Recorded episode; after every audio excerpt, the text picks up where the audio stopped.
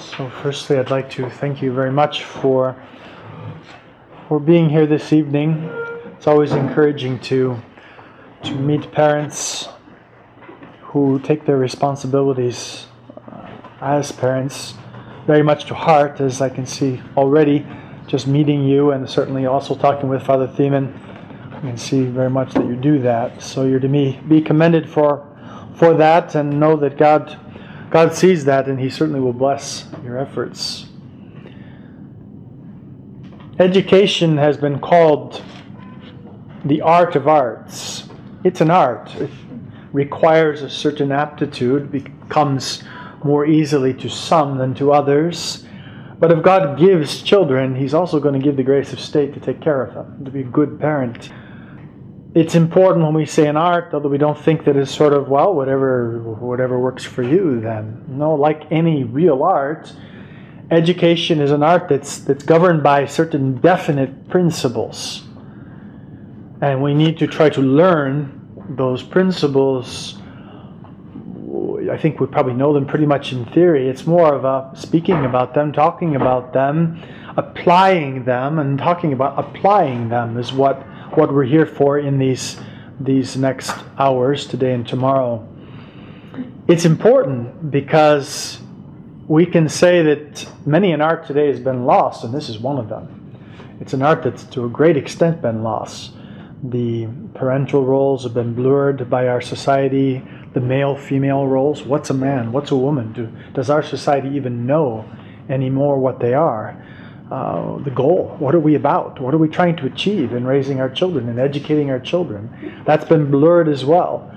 And many, many uh, a parent in today's world didn't have the best of examples from from their parents, and yet here they are, and they have to raise children that are precious, and what they do with those children will have an incredible amount to, to, to do with where that child ends up, not only in his life on this earth, but for eternity. So we want to to do the best we can, other than just no. When I when I type, you see me at a keyboard ever. You're going to see me using two fingers on each page, on each uh, hand. I, well, I never learned to type properly. I just sort of made do. Well, a lot of times our parenting's that way too. We still get the job done, um, and we can learn to do even better. So, this evening's conference is about what I would call the essential element in raising a child, and that element is love. We have to be careful when we say that word because we have a sort of misunderstanding often of what it means, but we'll get back to that. We're made for love. So we need love, and love is going to be the key in whether a child turns out to be what he was meant to be. Ultimately, he's meant to be united to God, who is love, for all eternity. Right?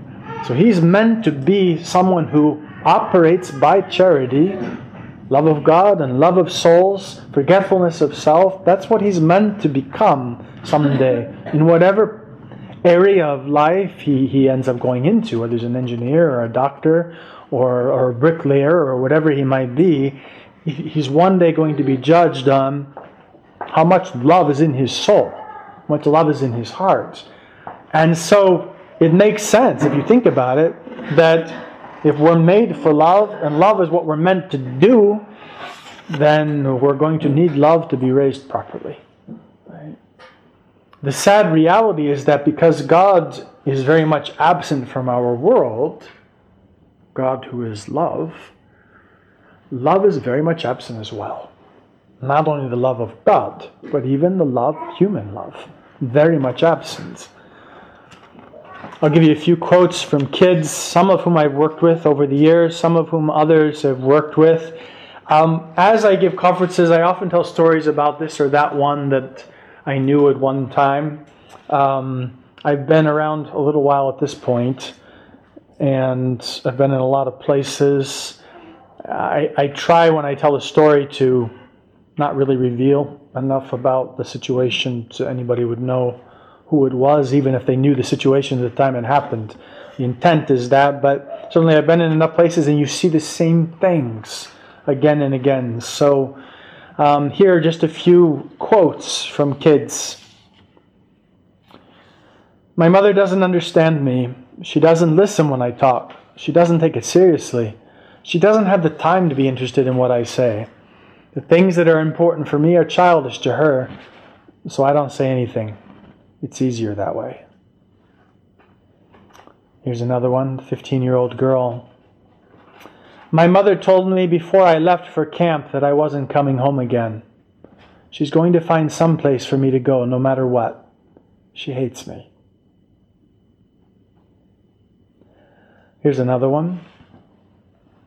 I always adored my mother, although it did seem to me that sometimes she didn't really respond to, to the affection I showed her. And then one day, I think I was 12, I overheard her telling her friend that she loved my brother much more than me. It was horrible, and I almost hated my brother. Those were all girls. Here's a boy. Sometimes in my room at night, when in the darkness everything seems big, when the smallest pain hurts more than anything, I have to bite my pillow to keep from sobbing out loud. Here's another one. What do you do when your own mother hates you? It's like everything I do, there's something wrong. I can't do anything right. Do you know how hard I've tried to be the perfect girl? And she doesn't even want me around. These are kids who at least believed, and knowing some of the circumstances, it was true, at least believed that they were not loved. And because they believed it, they were scarred. A soul that is deprived of love is a very sickly being. It's going to be sickly and scarred. I've often said I would like to do an experiment. I would like to take two healthy plants, identical plants almost, same nurture, same soil, same maturity, same health, two healthy plants in two different pots, and put one of them in front of a large window, like that one and put the other one in a closet.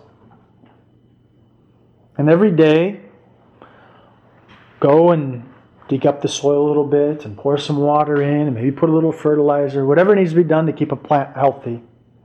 And then compare the difference between the plant in the closet and the plant in the window. The plant in the window has received sunlight, which is essential to its health. I'm not a gardener, but if I'm not mistaken, the plant that's in the sunlight would do just fine. And then the one in the closet, within a matter of days, I'm sure, would turn yellow, begin to shrivel, and very soon would die. Mm, because it has no nurture, because it doesn't have any sun to give it what it needs to stay healthy and strong. Love for a child is like sunlight for a plant everything else can be there discipline, decent school, the faith, the sacraments. But if love is not there, if there's no sunlight, the soul will be sickly and scarred and will die. It will die firstly because a child that is not loved is a child beyond the reach of the adults who are to care for him. When there's no love, there's no confidence. When a child senses that he's not loved, he's not going to trust the one who's taking care of him. And when there's no confidence, when the child has no confidence in those who are taking care of him, no true education can be done. St. John Bosco says, The educator, having once succeeded in gaining the heart of his subject, can afterwards exercise a great influence over him, can caution him, advise him, correct him when necessary. After having succeeded in gaining the heart of his subject, then he can do those things caution, advise, correct, guide, so on. But only after. That love and confidence that a child receives from his parents essentially but also from his priest and from his teachers and so on. That's what keeps his heart open to receive. what the educator is trying to give him. And that's what wins from the child a certain willingness to collaborate, to work with the adult. He wants to please the adult, right? he wants to imitate the adult. He's willing to work for the adult. He's willing to strive for what the adult is setting up as an ideal because he trusts that that's a true ideal. That collaboration of a child is essential to true education because we can't simply say, you will do this, this, this, this, this. There's direction, there's pressure, right? You are, are going in this direction. Eventually, we have to let go of the child. Unless he's bought into that direction, unless he's accepted the ideal that the educator, parent in this case, has placed before him as a true ideal, as soon as there's no longer the obligation to move towards that, he's gone.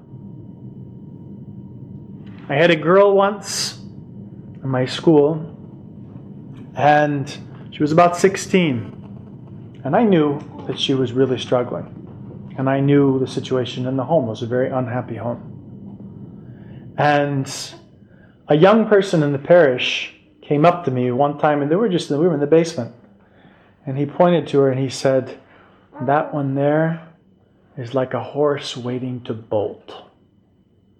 She's just waiting for the gate to be open." And I said to him, "I know." And that's exactly what she did. As soon as that gate was open, gone. Everything that was over here, over here. Right? There had never been a collaboration. Right? We can't force an ideal. We can't force virtue. We can't force love. We have to win them. Somehow we have to light a fire inside that decides it wants them. Love is the first step. Somehow we've got to get inside that heart. And St. Gregory said the heart is like a fortress. It can only be opened from inside. So we can't force our way into the heart of a child.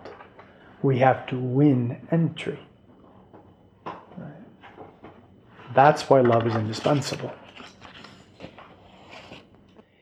Another reason love is indispensable is because without it, the child becomes incapable of love, incapable of loving. When what what is love? Love, we'll see other definitions in a bit, but St. Teresa, the child Jesus says, love is to give oneself. Well, you have to believe that you have something to give before you can give yourself. Right? When a child has not been loved, he logically concludes, or maybe not logically, but either way, it's the same consequence. He concludes that he's not lovable. And if he's not lovable, it's because he has nothing that is worth loving, which means he has nothing which is worth giving. This is true, this inability to love that results from not being loved. It's true on a natural level, it's true on a supernatural level. That young girl that I was telling you about will, with great difficulty, be faithful in a marriage. Because she doubts that she has anything to offer. On a supernatural level, it's going to be the same thing. We hear a lot of talk in today's world about believing in self and teaching the child self esteem, right? And it's all totally falsified, right? Because when they say believing in oneself and having self esteem, they mean believing self to be great. Right? You'll tell a child that he's wonderful, that he's just tremendous, a tremendous artist when he can't draw, a tremendous writer when he can't write, right? You're just wonderful. You're the best, right? And then he goes out and he finds out that he's not. Right? If we look at the big picture, it's also true. None of us is great. All of us is precious. We're not great. We're little. We're little souls in the hand of a loving God. Right? True belief in self, true self esteem, is not knowing self to be great or believing self to be great. It's knowing self to be loved. That's true self esteem. And it's necessary, it's essential if one is going to accomplish anything in life that is not selfish.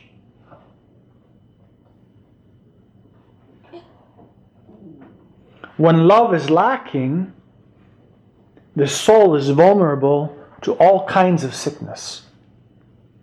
Just as a, a, malnourished body is vulnerable to all kinds of sicknesses of body. The soul that is not loved or doesn't believe it's loved because we are all loved by God. Even if there wasn't someone there touching us that convinced us of that. But when there's when we believe that love is lacking, or we've shut ourselves off from that love, which many a soul does, the soul becomes prone to jealousy. Because what is jealousy?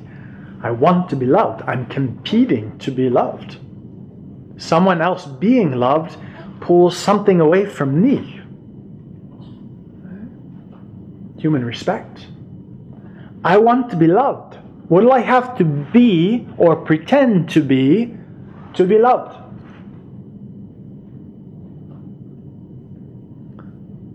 Immorality?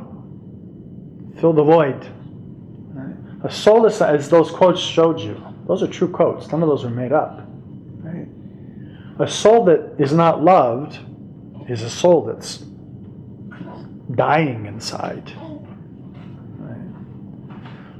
And so you have to fill that hole, that aching. Right? Maybe with immorality, maybe with drugs, maybe with abuse of alcohol. Mm-hmm. But the soul is very vulnerable, can get drawn into just about anything. Some souls that are not loved or feel they're not loved, they rather than I mean, they've got more they've got more character, more backbone, more fire. And so their response to it is to that not love is anger, rage, cynicism, rebellion. There's there's a hatred that develops in that soul of a good which is not seen as real. It's seen as hypocritical. That's cynicism there. And that's where we come up with today's rock culture to a very large extent. At a given point, I found out that some of my kids were listening to a particular rock band, and it came up in conversation. Uh, I don't think they were talking to me, but I happened to be about as far away as I am to Mr. McCormick. One of them said something about Green Day being in town, and he would give anything to hear Green Day. And I said, What's Green Day? Oh, you wouldn't like it. Oh, no, tell me, what is it? It's, it's, a, it's a really cool rock group. It's like, oh. End of conversation. Got on the internet. Green Day. Let me read you some of the lyrics. This song is called City of the Damned. I've been lying anger and rage because not loved. City of the dead, at the end of another lost highway, signs misleading to nowhere. City of the damned, lost children with dirty faces today, no one really seems to care.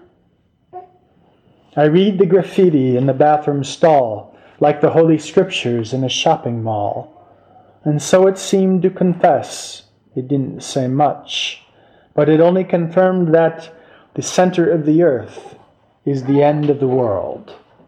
And I could really care less.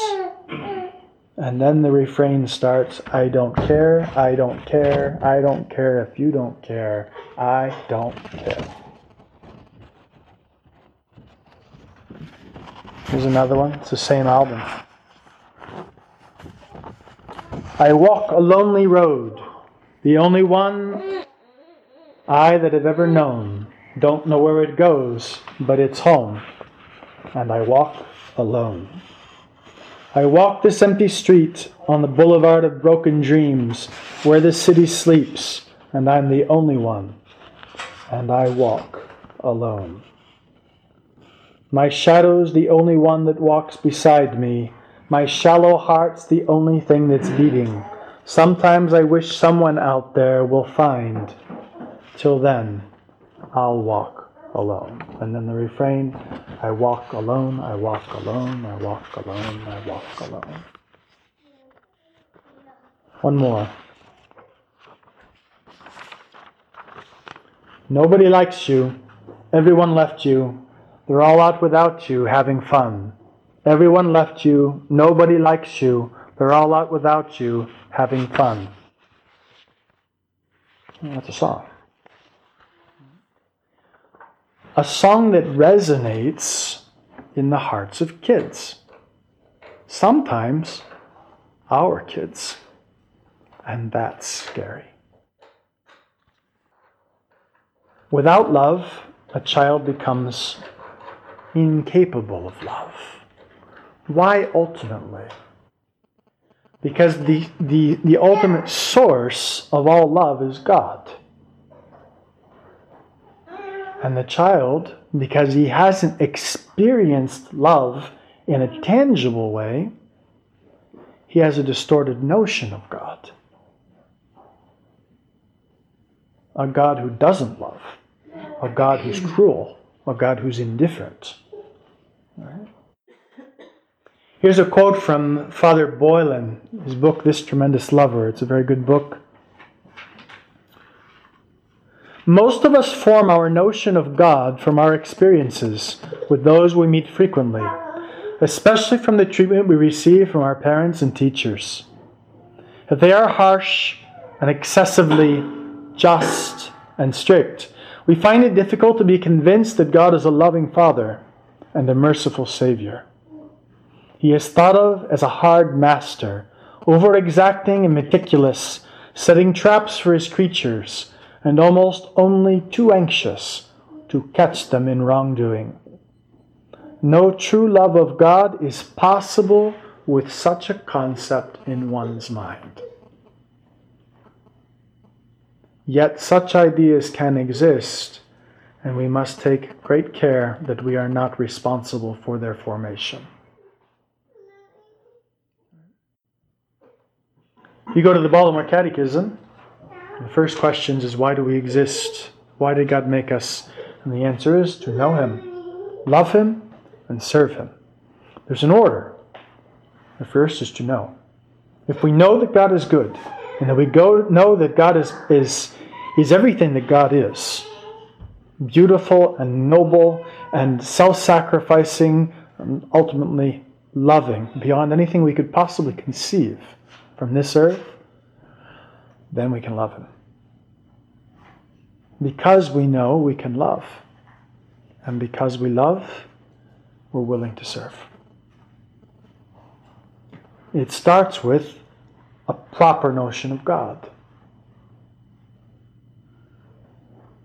Our vocation, in fact, when we say serving God, our vocation is in fact to mirror the Sacred Heart of God, to be as He was, to be as He is, with His patience and His understanding and His compassion and His willingness to sacrifice, His willingness to pay the price for the good of another.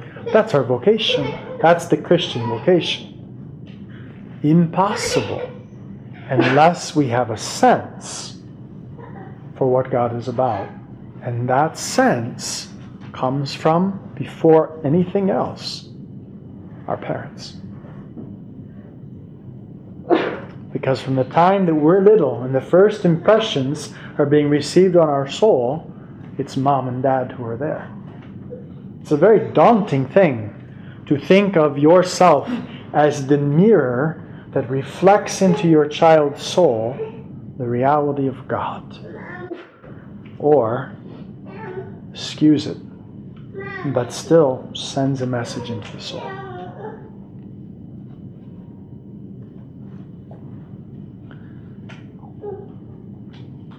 Raising a child to fulfill that vocation of mirroring the love of God is then going to be essentially a work of love.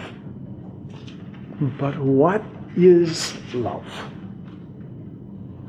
You have a very vague, incorrect notion of love in our world today. Love is, in fact, simple. It is to want what is good for the one that's loved, to seek what is good for the one that's loved, no matter what the cost. When you think of loving your child, it means to want what will make him a better child, stronger soul, stronger in soul, stronger in heart, more perfect, more happy, because more on the path to God, more like God. It's a profound affection we're to- that we're talking about that looks beyond the superficial exteriors and the worldly motivation. It's something that requires great courage at times, tenacity, and always unselfishness. Because we want to love the souls that are entrusted to us, because we intend to love them, we do our best. But even doing our best, we, we often fall short. You do, and I do too as a priest. It's so easy for selfishness to creep in. It's so easy for us to put our own selfish interest ahead of the child. There can be a certain ambitious for a false success. And I know parents, for example, who desperately, very much wanted their boy to be a great athlete. Well, that means he's got to go to the public school. He certainly wouldn't be in one of our schools. There's the same ambition. I want my, my boy to be a great lawyer. Well, he could go to one of our schools, but very often a parent will say, No, it's not going to be up to it. Yeah, he's got to go to a public school. There's, is it really the child's best interest is being sought there? The parent thinks that it is, but is it? Vanity. How many times does selfishness take the form of vanity? We'll see, and you see it on the streets all the time, right? Uh, uh, it almost doesn't have to be done by the parent anymore. But you'll see mothers who will dress up their child inappropriately because they they can't dress up that way anymore, but they, they can through their child. They can still be cute and draw all the attention and be said, "You're so you're so gorgeous, you're so cute," right? Through the child. Another form of selfishness, pride that would that would refuse to to back a teacher when he's correcting the child. My child would never do that. Right? Another would be another form of selfishness, a parent who leans on the child. I've seen parents at times where, because granted, the, the situation is very difficult in the home, where the mother, sometimes the father, but usually it would be the mother, would be leaning on the child, and every all the woes would be sort of poured on this child the difficulties with the husband, the difficulties with the finances, the dif- all poured on the child. Favoritism is another form of selfishness. Uh, God doesn't play favorites. He gives graces in different amounts, but He sees something we don't see. And that's a great mystery.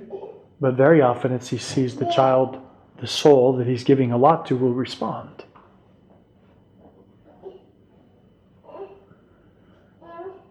overprotection. Is another form of, it's not selfishness in this case, but it's where the actions of a parent are not for the good of the child. Right? Uh, where there's anxious effort to protect always from the slightest suffering or difficulty that creates in the child, in fact, a self focus and an excessive sensitivity.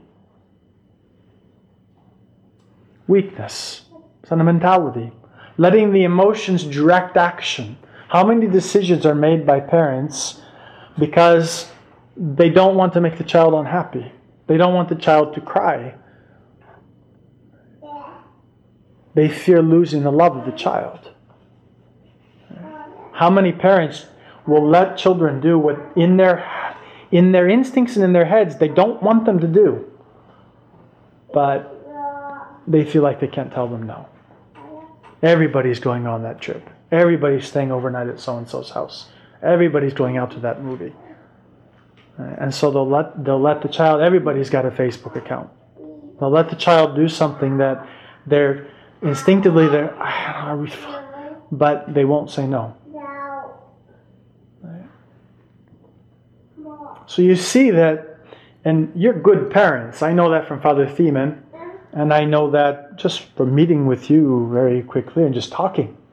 Right? There's a great spirit, and there's a there's a great genuineness to your desire to be very good parents. So there's a lot there already, and yet reading some of these things and not applied exactly in the same way. I use more extreme things just to show the example, right? But we can see that there are cracks in, in the care that we take of the children that are entrusted to us as well. And we can also see that it takes great strength to really love consistently and always. How do we make sure that our children know that we love them? We go back to those quotes that I gave you at the beginning. Some of those cases I was not convinced that the, the child was seeing things accurately. A couple of them I knew that they were, sadly. It's different helping in each case, obviously. But how are we to make sure that a child knows that he's loved when that's so essential? Because he can be loved but not realize it, it's still some of the effects of not being loved reach him. So, how can we when he's superficial and he doesn't see the efforts that you make all the time, he sees some things, but so much he just doesn't see. It was very funny. I was in a, a class, uh, observing a class in one of our schools recently, and the teacher asked the question. I, I think they were studying the fifth commandment. The, the, the, it was the fourth commandment, right?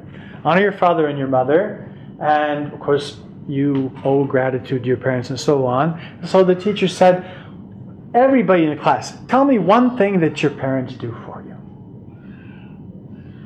This was, I think, third graders. He was amazing. I was just, I was laughing, and so was the teacher. But afterwards, you're like, man, they just, they don't, they don't see. I, my mom gives me water sometimes. that was, I think, the first one. and the other one's like, my mom gives me food sometimes. and they come up with a few other things, and then it was back to the water again. they couldn't come up with anything. They couldn't come up with anything. They're, they're so superficial, they don't see, they, they just don't, they take you for granted. They won't always take you for granted. And they do love you, but they don't, they don't see beyond their little world of themselves very often. There's also, of course, for them an immaturity that doesn't see that you're looking for their good when you give a directive or make a decision that's a hard one. They don't understand that. We'll get back to that tomorrow. So, how do we make sure that your children know that you love them? Because they have to see that you're really on their side. They have to see that you really want what is best for them always. I was talking to a young woman who had entered the convent. And I knew her, I had worked with her for a number of years. And I asked her how things were going. And she said, Father, the novice mistress is so good. She is such a help. Do you know that it's the first time in my life that I've seen an authority figure as being on my side? Wow. Wow. So, how do we make sure our children know that they're loved? The first, we show them affection. Right? It's difficult for some of us to show external affection. It's something that needs to be worked on. If we don't show love, it won't be understood that it's there. But be careful, because this is the least important of the things that show that we love. And we don't want to flood the child with external affection, especially if it's not backed by the other things. Because then it's not real. Love must be shown by actions much more than by words and gestures, hugs and kisses and I love you, dear, and so on. Spend time with your children. That's a big one. It's a very big one. You need to be with them as much as you can, be with them. And that doesn't mean that you're sitting down on the floor and playing with them, but it means you're there. It means that you're there consistently for certain things. Mass, it's a natural, we're Catholics. Meal times, something that used to be absolutely normal. Every year I do camp on the East Coast. The meal becomes the thing for the girls because we have good cooks, very good cooks, I spoil them a little. It's homemade bread, it's homemade sweet rolls, it's whatever. It's very good. Very good, but not fancy, just good home cooking. Where everybody sits down at the table together and we eat together and we talk and we laugh. And you know how many times a girl will say, We never do anything like this at home. We never eat like this at home. We never, I never sit down with my family and eat. We just sort of grab something. In Europe, in Catholic Europe, the meal is considered essential to family life. Family life revolves around the meal. Family life is where the father and the mother are with their children, where the mother is in her true role. And in some of the countries, in France, for example, the mother officiates at table. The father is in the second place not because he's second in the family, she serves him first, but because that's her domain. And she watches over everyone at the table, and it's, it's the time when they talk, it's the time when they exchange ideas, it's the time when they laugh and joke, it's the time they're together. It's the time they show they love one another. We don't just grab something and go on. I don't know if it was Father LaRue who said it, but he's big on the topic, right? Eating is not a selfish thing. Eating is an act of charity. It should never just be about us. These formal times are very important. Then there's informal times. It might be you're working in the kitchen, your mother's. Right? It might be dad, you're working in the garage on the car, and the kids are around, and you're happy that they're around. And the joy and enthusiasm that you have for them being there shows that you love them. You don't say, I love you, please stay at my side, but you know, you're making a comment at what they're doing, or you're in the kitchen and she's at the table and you go over, nice job, right? She's drawing something, right? There's, there's a natural, loving environment there. Right? Individual attention, not the little child on the pedestal and everything revolves around her, but making sure that everyone gets noticed. making sure that they don't get noticed only when they need correction.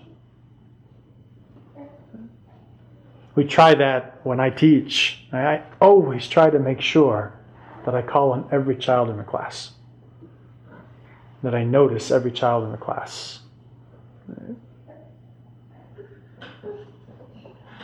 It's the same thing in a family.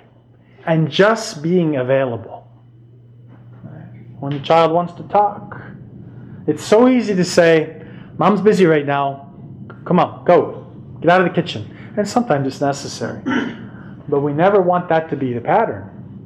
And go back to one of those quotes Mom never listens. She's not interested. She's too busy for me. So I just don't talk. It's just easier that way.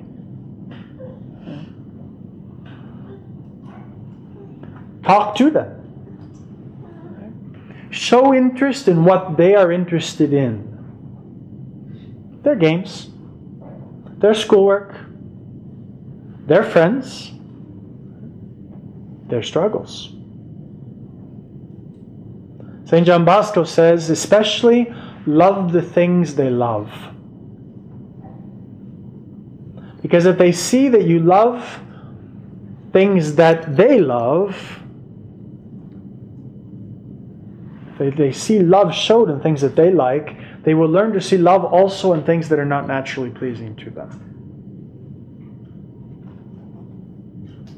Listen to them. Don't obey them. Whoa, we'll get back to that one. That's tomorrow, right? Don't obey them, but listen. This is a fault that we struggle with a lot, certain temperaments especially, something I've always struggled with. Right? Somebody starts asking me a question, I already know what they're going to ask, and I know the answer and you don't necessarily hear the rest of the question. And sometimes you don't even let them ask it. And that's very frustrating for someone. We do that with kids all the time. It's important to listen to them, listen to their stories, listen to their how it all was shook down on the baseball diamond, right? Listen to them, and then respond because communication is a two way street.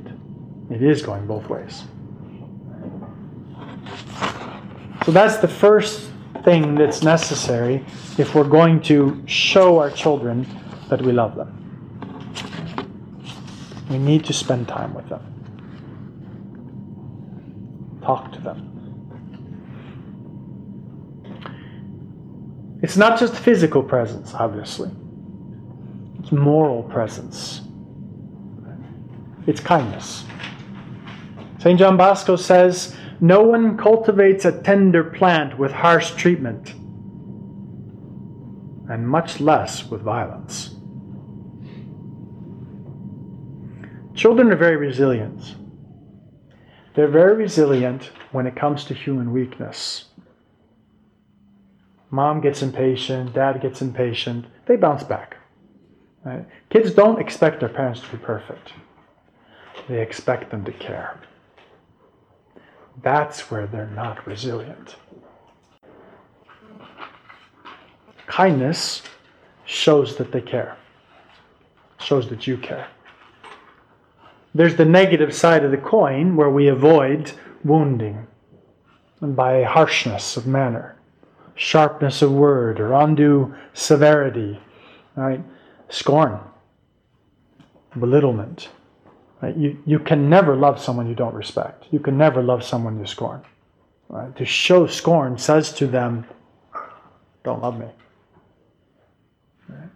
It's tough when they become teenagers. Sometimes the automatic response is a sarcastic one. Oh, you know everything, don't you? It's not the right one. Publicizing weak points. I changed the story a little bit. But one time I came, I was in a parish, and there was an activity going on. It was an outing of some sort, right? And the boys were invited. It wasn't just me; it was a few of us priests. We were going to do something. Right?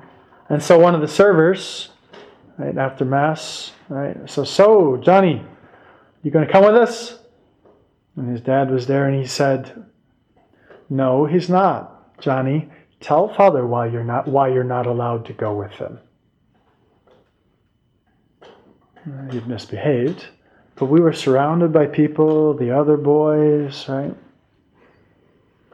You don't publicize the weak points of a child. Right? Comparing unfavorably, unfavorably with others. I'm amazed at how much this happens. Why can't you be like so and so? Why can't you be like your sister? Your sister never gives me any trouble. You've always been a pain in the neck. Right? I'm amazed at how often that happens. That's the negative side. Avoid wounding. Right? The positive side is to be understanding. Right? It's so important to understand the children, that the souls that are entrusted to us. Understand their need, their need for belonging, their need for security, their need for recognition when they make an effort, right?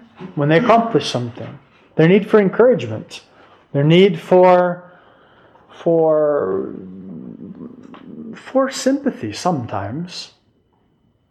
Understand as well their human weakness. It's amazing. We know ourselves how difficult it is to overcome our faults. We're adults now. We know our faults very well because we've been fighting them for years. And we still tend, and me too, we commit the same faults. And it's not because we're not sincere about overcoming them, it's just not easy. We're adults, we're mature, we understand what really is at stake, we understand profoundly what God has given us, and we still can't overcome our faults, or at least we struggle, and that's normal. It's human. But we expect our kids to overcome theirs like that. That's human too on our side, unfortunately.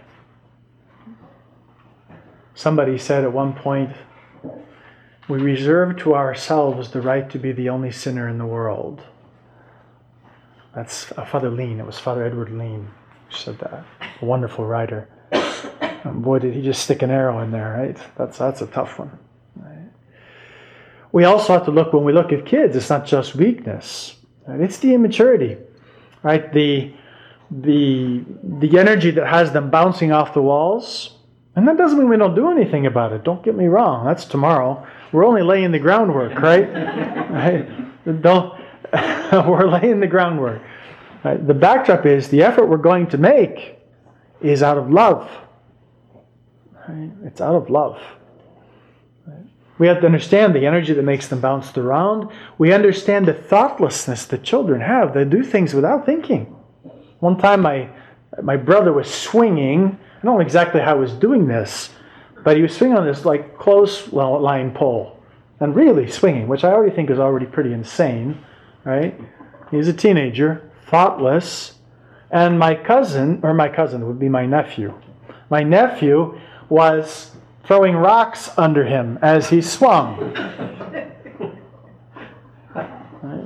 To show his accuracy and to dare him a little bit, to make it even more exciting as he's swinging. It was all very well and good until a rock hit him right in the teeth. Boom! Knocked him right off the, off the thing and knocked his teeth out, of course. Neither one of them had the smallest amount of ill will. Just detachment from reality. right? Thoughtlessness. Kids do thoughtless things all the time. Right? My brother will never again swing on the clothesline pole when rocks are being thrown under him. I hope. Especially since he's now 21. Thoughtlessness. Take it into account when your kids do things that are wrong. There are things that are done deliberately, and there are things that are done thoughtlessly, and they're not responded to the same way. It's a question of understanding. Right? It's a question of understanding. That understanding is the key to patience. Very much the key to patience not just understanding of their thoughtlessness and their youthfulness, understanding of their human nature, that they have wounded souls, just like we do. Father Borland, I think it was, who said, He who understands all forgives all.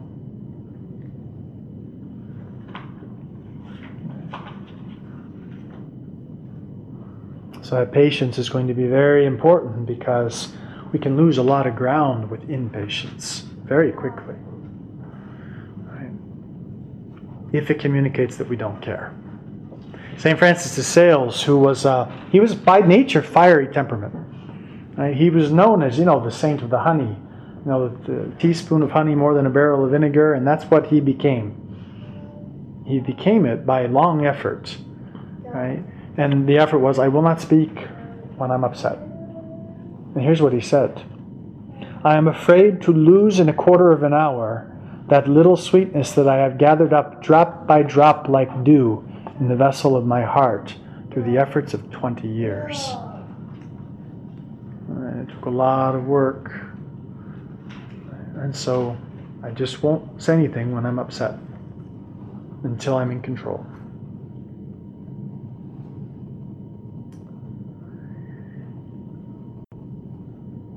Kindness and understanding and generosity, and taking time with the kids, is that enough?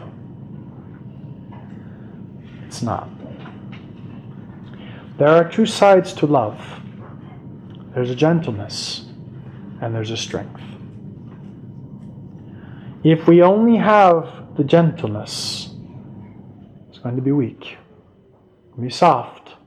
It's not going to be up to the task of forming for a difficult world. We're going to need as well the strength, a firmness, no matter what the cost. Love is a virile thing. It's funny because our world has turned it into not even a feminine thing because there's nothing stronger than feminine love. But it's turned it into an emasculated, unnatural thing that's simply wherever the feelings go. That's not what we want with our kids. If we're really loving them, there's going to be a strength with that love that's willing to pay the price and that will do what is necessary to form the child to prepare him for the world that he's going into. So we're going to, in the next three conferences tomorrow, we're going to look at the strength side. We mustn't lose sight of what we've said tonight. We mustn't lose sight of the fact that it's love behind it all. And it must be love in the sense I want what's best for my child. I have to prepare him for the world he's going into. I have to prepare him for the task that faces him. And it's not going to be easy for him. I will pay the price, no matter what it costs me,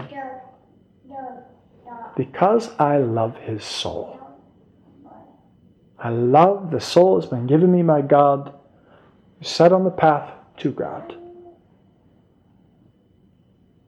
So we have to hold on to this backdrop, which is really the spirit that has to penetrate everything you do as a parent. You care about those souls. You'll pay the price for those souls. You understand the weakness of those souls. You understand the difficulties that they face. You understand that they need you to care and to be there. I'll close with a quote. This is from Father Berto was a famous priest. Um, no, I don't really need to go into. He was a famous priest in, in, in Europe in the 1940s and 50s. He put this in his bulletin one week. Young mother and young father, here are two great truths which will help you raise your child. The first truth it is impossible to raise a child well if he is not happy. An unhappy child closes his heart, and then try as you will, you will not be able to get inside. Neither blows nor caresses will open it. The second truth is this one A child is not made happy by spoiling him, or giving in to his every demand, or telling him he is right when in fact he is wrong. A child is happy when he is absolutely certain that he is loved. But he must be loved for his own sake and for the infinite value that he has before God. He must be loved without fail. He must be loved without weakness. He must be loved without caprice. He must be loved with evenness in constancy of action. He must be loved with patience and persistent firmness. That is what it is to love. Begin right away with your children.